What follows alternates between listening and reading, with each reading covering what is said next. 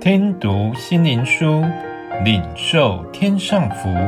穆安德烈秘诀系列，在基督里的秘诀。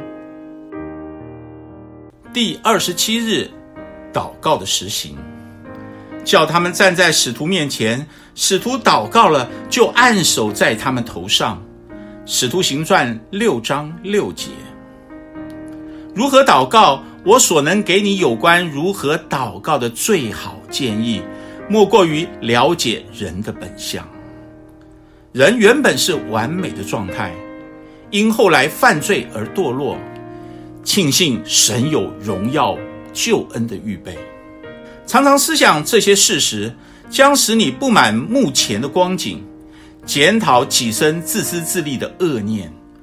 盼望能恢复到起初与上帝毫无间隔的关系，因为唯有借着祷告，才能有机会让圣灵光照，看到自己的本相是何等的败坏软弱，并渴望像上帝那样做完全人。当你祷告时，停下来思想你的心要什么，对心说话。将一切浮现于脑海的念头向上帝陈明。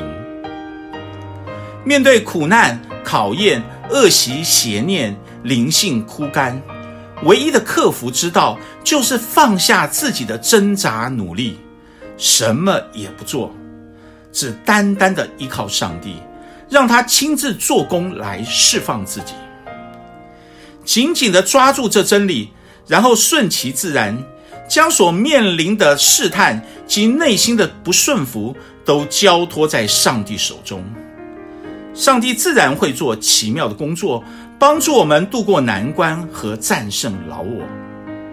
若我们没有全心仰望上帝，没有体会到自己的一无所能，仍抱着一丝希望，以为自己能做些什么，那么我们所得到的结果仅仅只有惨败。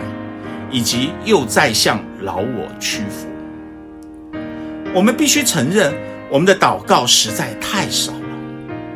我们有这样宝贵祷告的权柄，可以借着祷告与上帝亲近沟通，却常觉得味同嚼蜡，视他为畏途，或视他为例行公事，至终带不出什么能力来。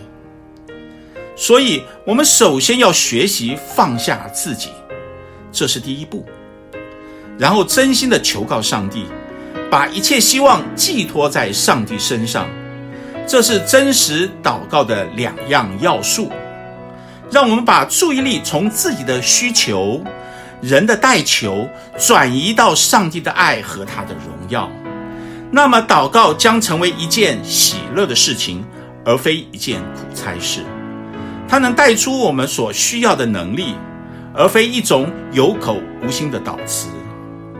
我们所遭遇的苦难也将成为化妆的祝福，因为这些磨难逼使我们等候上帝。